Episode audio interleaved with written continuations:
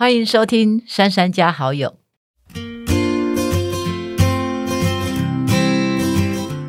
好的，各位听众朋友，欢迎回到珊珊加好友，我是今天的节目主持人黄静莹。那今天一样跟珊珊来到录音室，今天要介绍另外一位好朋友，也叫珊珊。那个副长帮我们讲一下，这位好朋友是在哪里认识的？他叫蔡瑞山，不过他的小名跟我一样叫珊珊。我们是在哪里认识的呢？是有一次我们产业发展局办那个女力讲座，我在我们的南港，哎，应该是。区块链的基地应该是我们台北方舟，然后我们办了几个呃有创业的创业的女性的座谈会，那刚好我是其中一个呃语谈者，所以那次又听到她的故事。不过她我们已经从外面已经看到青鸟书店一阵子了，就是第一次看到他的创办人，然后有这么最重要是他那天讲了他创办青鸟书店的过程，我觉得非常的感动，就觉得嗯。有为者亦若是，所以就觉得 啊，这这年轻女生真的很了不起。对，嗯，没错，让我们一起掌声欢迎青鸟书店的创办人蔡瑞珊珊珊。Hello，大家好。那我也来讲一下我怎么认识珊珊的珊珊副长。其实哦，因为我本身住在内湖，从小所以从小从小看他长大。对，我的第一张票就是投给珊珊，一直到现，一直到对到现在，我现在的户籍还是在内湖，内内湖。从小。看你长大，就是投票的时候，就哎，不认识别人，这个叫珊珊，投下去就盖下去了。嗯，我们今天要跟大家讨论的是书店，还有纸本书，也可以请现在正在这个听 podcast 的朋友们稍微想一下，你第一本读的书是什么书，或者是你一定有人生中非常印象深刻的一本书，可能不管是翻译小说，或者是漫画书，或者是各种不同的呃课本。等等的，也有可能都是你人生中的第一本书。两位有没有觉得纸本书在你们生活中扮演一个什么样的角色？或者是说，有没有一个一本书是你印象最深刻的、非常感动人的？我先说，嗯，第一本书啊，其实真的忘记了。小时候应该很多书吧，应该是哥哥姐姐的书。然后，因为我爸爸是。我还记得我爸爸是念神学院，所以我们家有很多圣经，很多圣经故事，所以应该最小最开始读的是一些圣经故事。然后印象最深刻，我最喜欢的一本书就是我大学的时候，我为什么转法律系？我看了一本书叫做《丹诺自传》，哇！自从看完那本书之后，就人生就有很大的改变。所以他的确书会影响你的一辈子。嗯，你大家可以现在好像他有再版呢。最近附近我去我去书店有看到，哎，怎么又开始再版了？嗯嗯，所以表示它还是一个蛮经典的一个律师的故事。哦，所以它是一本小说，一本自传。对，它是丹诺律师的自传，它是一个在十十九世纪初的一个，就是那时候他做这种劳动权益，然后。然后是一个蛮有正义感的律师，所以我看完那本书，还有那时候演了一部戏叫做《洛城法王》，然后我就转了法律系 决定当一个正义的律师。对对对。哦，那另外一位珊珊姐有没有特别印象深刻的书？其实小时候一样是看家里面的藏书比较多，那家里的书很多，在柜子上面都是比较文学类的书籍。那加上我大学念的是中文系。所以呢，的确是读大量的译文书，但是印象最深刻应该是在进入书店之后，那我看了一本套书，蛮有名，叫做《百年追求》。哇，这套书我其实读完心里很震撼，就是哎，原来台湾有这么多人默默的在为这个社会努力，但是却是可能我们这个年纪，你看华丽的表象是看不见的。当时就心里面就有点被触发，就更觉得说哇，书店很重要，我书店要放更多书，让更多人去阅读到呃过去的一些历史啊，还有大家走过的路。嗯，现在也还是有在看书吗？就是每个礼拜或是每天都会养成。阅读的习惯吗？我大概每天早上六点就会起床读书，读到大概八九点左右，然后才会整理去上班。这样，嗯，起床第一件事就是 看书。人生最酷的事就是看书。哦，我现在就是看那个今天开的会议资料。以前都可以翻，但是我晚上我晚上是那种夜，我以前是夜猫子，我晚上都会看小说。你的生活已经太枯燥了，所以我后来就变成看小说，可以看别人的故事，这样很有趣。哪一类的小说？侦探类吗？我最后我就当因为当了律师之后，就非常喜欢那种悬疑课、悬疑的，然后推理的，所以我大概有五百多本这种小说。太多了吧只要那种翻译的，不是很多那种谁谁谁，然后翻就是什么，侦探，反正侦探小说、悬疑小说、推理小说，大概是只要你出新的，我一定都会第一时间看。那你很适嗯合去，你知道我们在屏东有办一个那个节叫南国慢读节，然后我们有一班火车叫做蓝皮火车，是从访寮到金轮，然后刚好九十分钟。之前我们就在许愿说，哎，如果我们有一个邀请到一个讲者来讲列车嗯，谋杀案，哦，对。啊，会超酷的，因为他那个火车就是你会经过山洞，大概二十几个，嗯然后嗯你从那个山洞出来，那个山洞就很像那本书哎、对，就过个山洞就死了一个人。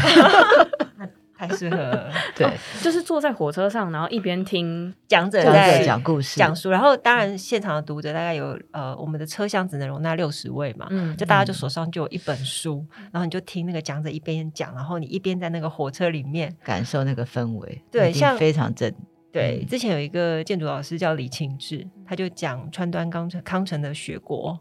啊，就很有那个氛围。就在车厢里面哦，有这种感觉，这种深四 D 的感觉。你从雪茫茫哦，突然出了火车到另外一个世界，去。嗯，对，这就是为什么看书的魅力，就是它会让你体会你不同的人生，嗯，对，有一个想象成为另外一个人，对，对，很特别啊。我们下下次我来看，其实我是喜欢看那种找线索的过程，很 刺激这样。所以要带着读者一起找线索，对对对对，然后大家会讨论说，哎，你觉得杀那个杀人凶手是谁？这很紧张刺激。对，然后你就会一直不断的想要继续往下翻，然后对啊所以我默默的就把一本书看完。所以我以前都半夜不睡觉，就是这种每天睡三四个小时，其实都在看小说。所以一位是晚上睡觉前看，一位是早上爬起来看书，两个看书的时间不一样，但两位都非常喜欢纸本书。现在有这个电子书，或者是有那种电子的杂志，就看可以用一台 iPad，就是很多人在捷运上都会用这样的方式。然后随机的浏览一下自己喜欢的书，那可能到处点一点这样。这个书跟过去大家在翻纸本书有没有什么不一样的地方？或者是虽然它比较方便，但它缺少了一些什么样的优点？我自己很喜欢纸，哎，我觉得纸有一种香味 对，我就摸那个，尤其是那种 闻书的一一页一页，然后看不完的时候把它折起来，然后就会觉得很有哎，我有有进度的感觉，就是一本书厚厚的，然后每次把它折一下，然后下次再看从这边开始，然后第二个还可以加个书签。嗯，那最重要是有一些书你放了很久，它其实会泛黄，那个感觉哦很不错，很像是我的收藏，对我会把它当成一种宝物在放着，所以我家的我家的呃书柜大概有时大概就是就上千本嘛，所以每次搬家就是买房子给书住，要先找一间房间给书放着。书现在在两个房间，那是安姐呢？你自己其得实我我觉得书哦有一个蛮重要的呃，就是设计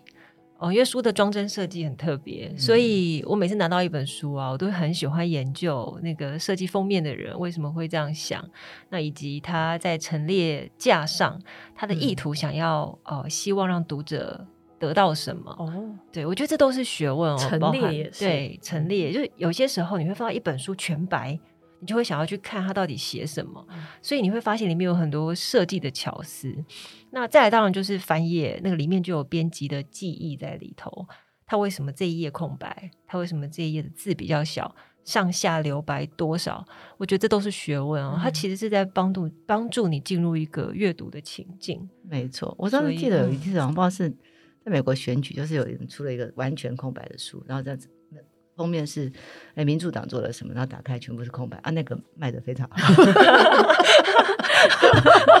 这很厉害，对不对？对 对对，超厉害，超厉害的设计。那本书完全完全里面都没有字，然后就是 封面的对，然后就卖卖得然后就变成畅销书这样，就是一整本白色的，完全是白的，对。哦所以就是编排跟陈列或者是什么之类的方式，透过纸本书的方法，你才可以真的感受到这种不一样的东西。对，然后另外一个当然就是，我觉得应该要做一种调查，就是你读呃电子书跟你读纸本书，你的记忆呃嗯就是吸收的程度，因为当然像我自己好了，最近最明显的就是杨照老师出新书讲日本呃日本的文学史讲，讲日本史讲这样。那在书里面呢，呃，它等于书是上个礼拜五才到我手上，那我在一个礼拜前我就有电子版，那我很认真读读读，读到我拿到书之后，哦、我就把我就接着读完，就后来我。呃，前几天访问他，我发现印在我脑海里的却是我在读纸本的那一段。嗯，哦，哦，这是一个还蛮就是近期的体验，所以我就想，哎、应该要有一个什么呃实验数据。嗯嗯嗯嗯，，或者是让读者回馈。其实像我看书，我还会画重点，画对红线，所以你就会觉得那个就是印象会非常深刻。嗯嗯，你下次再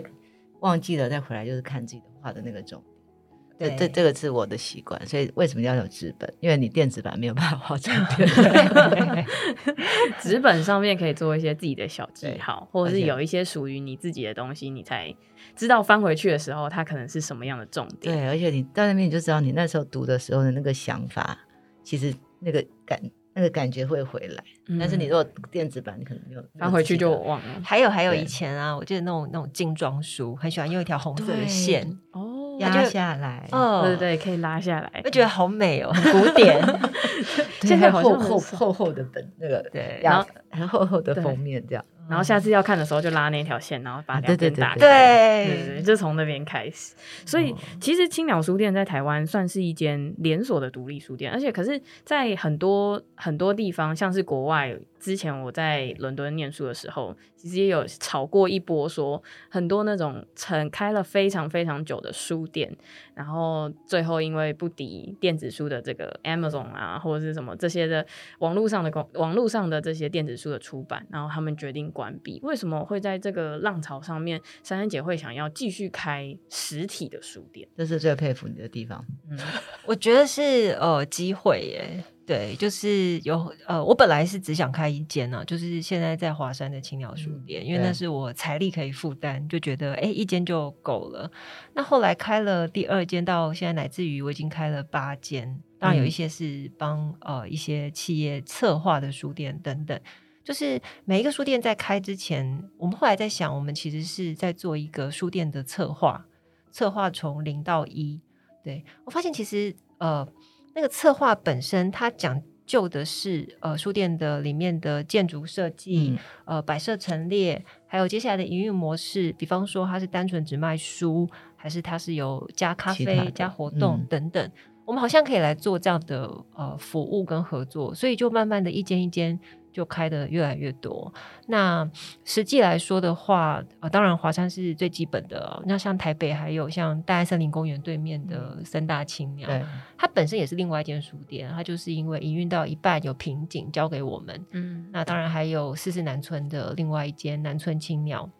那一间本身夜晚是剧场，嗯那他们希望白天是可以做剧场之外的运用，所以就变成店，白天是书店。对对，然后对，你看就这样就有三间，它是各自不一样，呃，你说功能的，嗯嗯对好像在屏东跟基隆也都有，就是遍布全台湾耶。对。屏东的话也很特别，因为屏东的话它是一个眷村，那它本嗯身是历史建物，那在成为书店之前，它是一个纪念馆。就孙立人将军的纪念馆，那他哦当天他每天去的人次是比较少的，他可能一整年他们之前统计大概两百多人而已到访，因为大家可能没有那个动力去。嗯。但是它变成书店之后，哎，大家就很想去，因为里面有两三千本书，你很想去嗯。看看最近有什么新的书。他们统计一个周末的人次就超过他们之前一整年，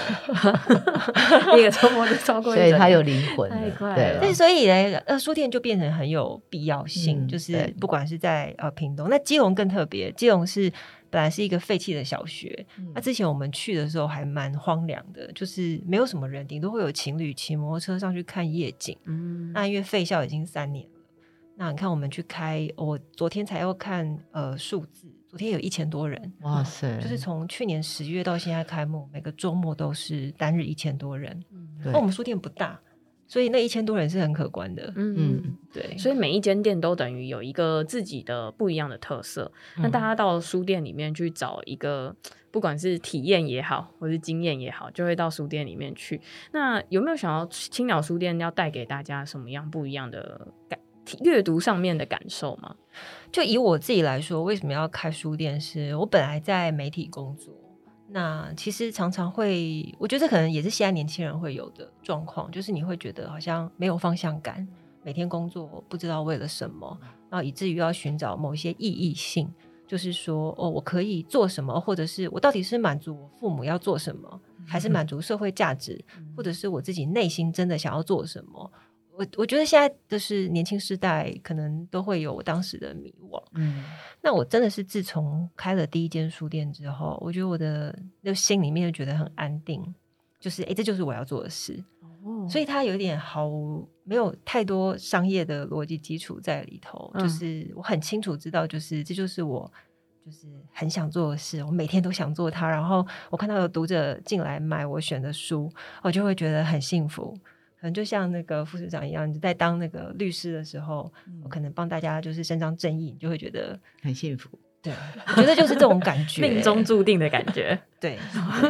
遇到真爱，一个命中注定，因为。他是一个希望在书店里面读书的人，哦所以他因为现在的书店几乎都是买了就走，没有那种氛围，所以嗯。青鸟给大家最大就是大家会静下来，在那个地方找到一个属于自己的角落。但是我发现台湾的现象就是大家在看手机，嗯可是也有人就是呃手机玩游戏啊、读书啊，或者是，可是大家就很 focus 在手机里面，甚至你也不太会知道旁边发生了什么事情。这个台湾人的阅读现象有没有什么这几年有没有什么不一样的改变？其实我觉得哦，就是大家会说，好像网络呃汲取了大家的眼球，可是爱书的那一群人是非常稳固的。嗯那从青鸟二零一六年开到现在啊，因为常常大家会说书籍购买下滑，我从我的店来看啊是没有的。哦，我从第一间店开到现在，我的卖书量每月都很高。就是嗯，本来就很喜欢看书的人，他还是会继续看书。对，所以这一群人是呃非他们的习惯应该是说，之前有听一个说法，我很喜欢，他说阅读的魅力是这样，当你感受到那个魅力，你的人生会出现一个断裂，那个断裂就是哦，今天的我跟过过去的我已经不一样了，一样了。我是一个全新的我，我要跟过去的我说再见。真正进入阅读世界的，他一定会有这个断裂。那每个人断裂的时间，有的可能是在小时候，可能是五六岁；那有有的可能会是在三十几岁，都不一样。但是，一旦你过那个断裂，你就是终身爱书人。嗯那这些人他们就会拥抱纸本，没错，对，不会失去。那所以，我现在反而更希望是台北是有更多。就是可以跨过那个断裂的人，这样子我们 书店就可以。大家都一起来面就临一让大家像现在就是学校的图书馆啊，还有我们做一些，我们甚至有一些就是呃活动的图书车，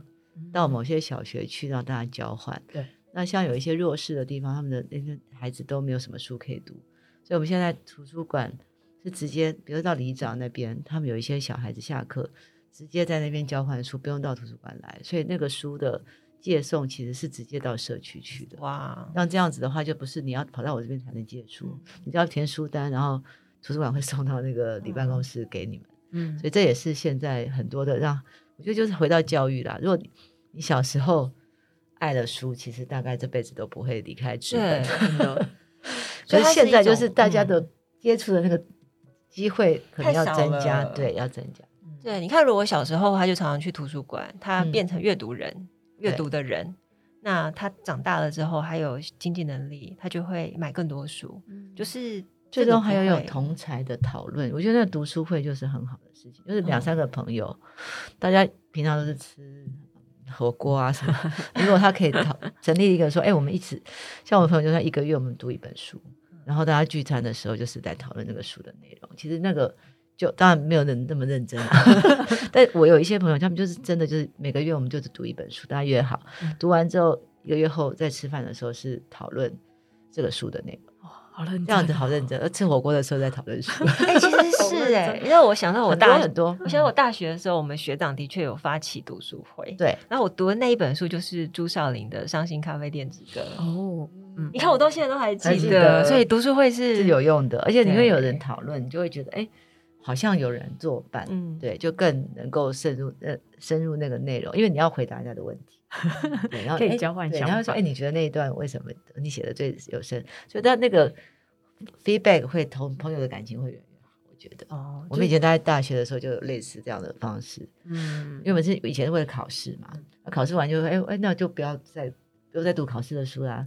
那就来读一些文学的啊，甚至就是可能是最新的科技啊，用这样的方式来学习。哎，我不知道什么叫区块链啊，你们你要不要教我一下？大家都不懂的人就会去读一本书来教你。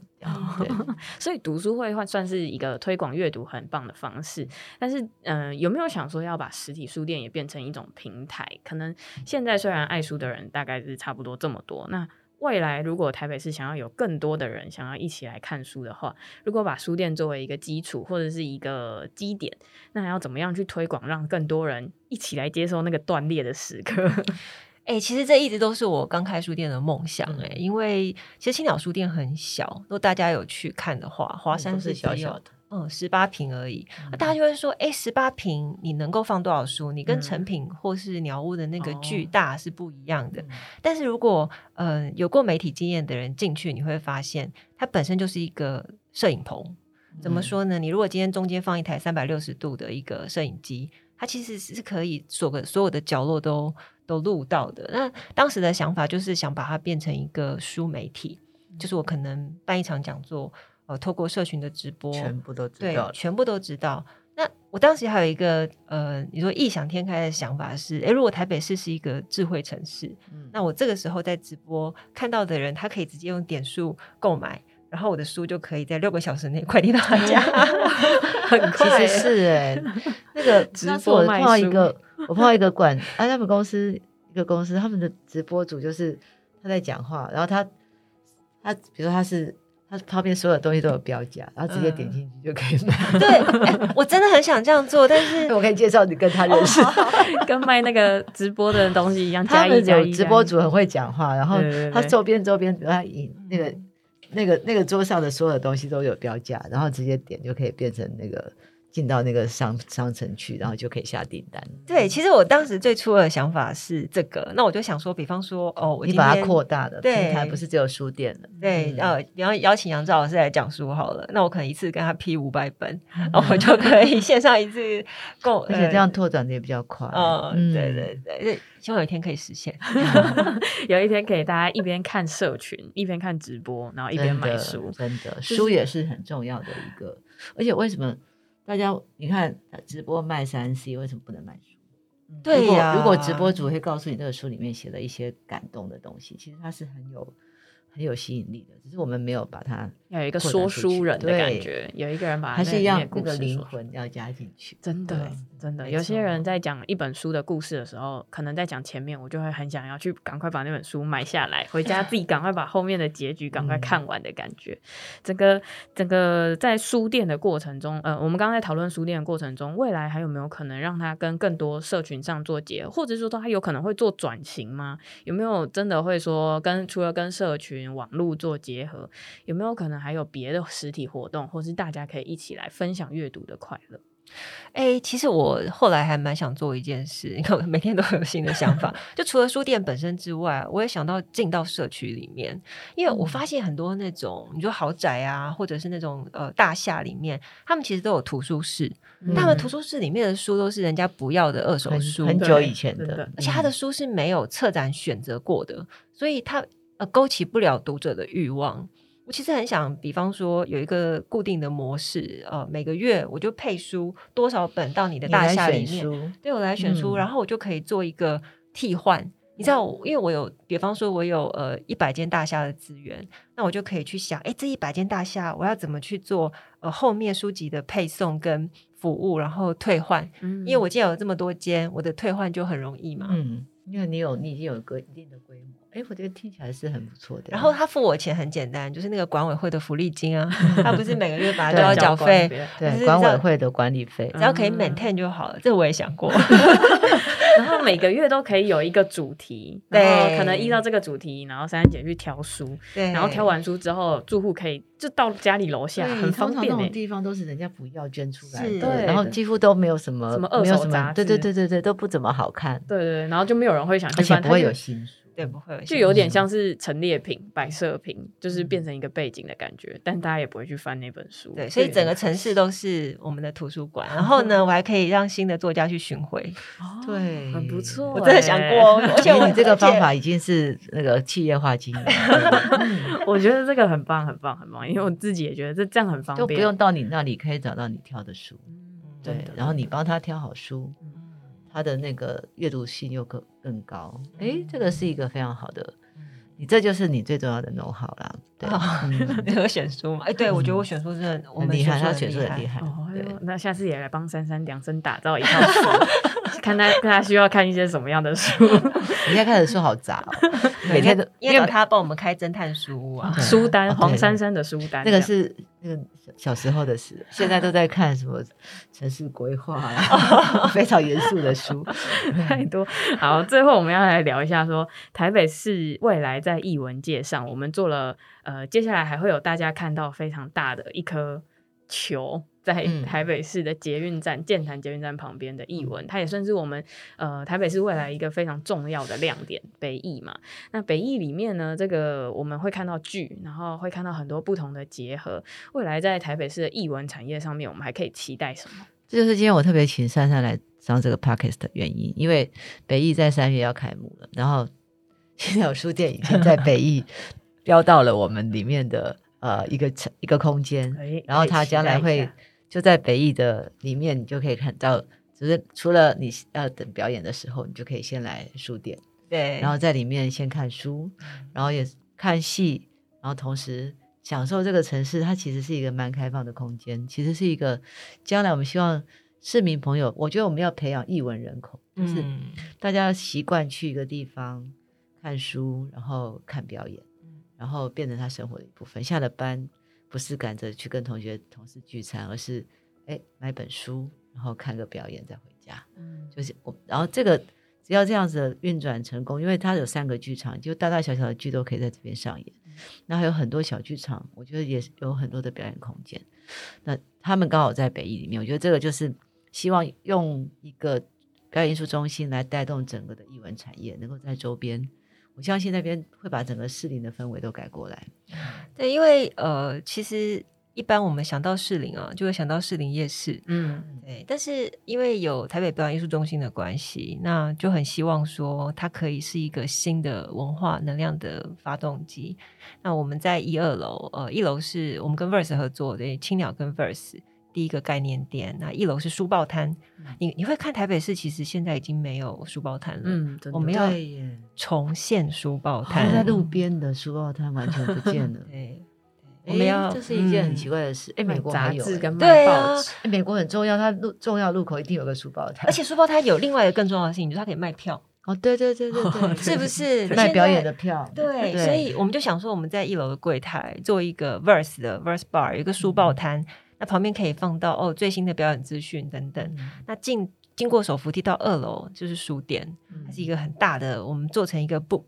的一个就是风格设计。然后我们的设计师也很厉害，是吴透，嗯，对，吴透用弯曲的玻璃要来跟那个 Ran Koolhaas 对话。哦，那也是 弯曲的玻璃最大的特色，对一定要去北艺看那个弯弯曲的玻璃，那个几乎是那个我觉得是世界级的建筑物，然后加上那个设计概念，实在是了不起。我再补充，士林的名字来源叫做柿子如林，哦。对，它就是柿子很多，所以其实它其实应该也是原来也是一个文教非常非常发达的场的的区域。嗯早期啊，你看那边都嗯是什么公家机关啊，很多就是非常多读书人的。真的，这个地方就是非常适合作为阅读的起点，哇，大希望我可以从这边改变台北人的阅读习惯。可以大家期待一下三月的北艺，从三四月接下来就会开始有剧啊，然后有清雅书店进驻，我相信这边应该会非常热闹。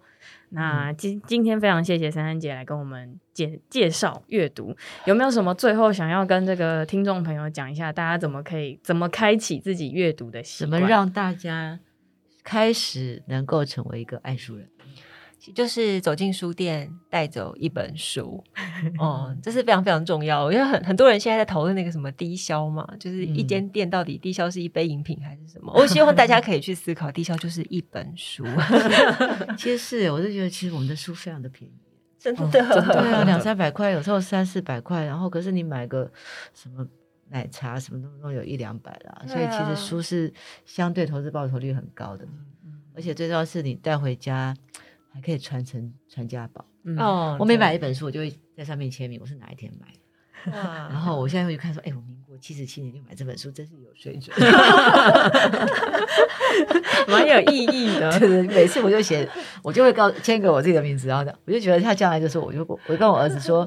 妈妈没办法留留什么东西给你，但是这里每一本书妈妈都看，有一堆书然后我有画一堆重点给你看。哇，都被你标好重点了，后来我觉得他不太爱看书，我就把一些书都送给人家，好送到了学校或者是送到那个中南部的那种图书嗯馆。嗯嗯，所以今天听完这个 podcast 的听众朋友，大家走进书店里面，最低消就是一本书，记得要带一本书回家，然后稍微的翻一下它。希望你也可以成为爱书的人，爱阅读的人。那今天谢谢两位，也谢谢听众朋友们，我们下次见喽，拜拜。下次见，拜拜拜。拜。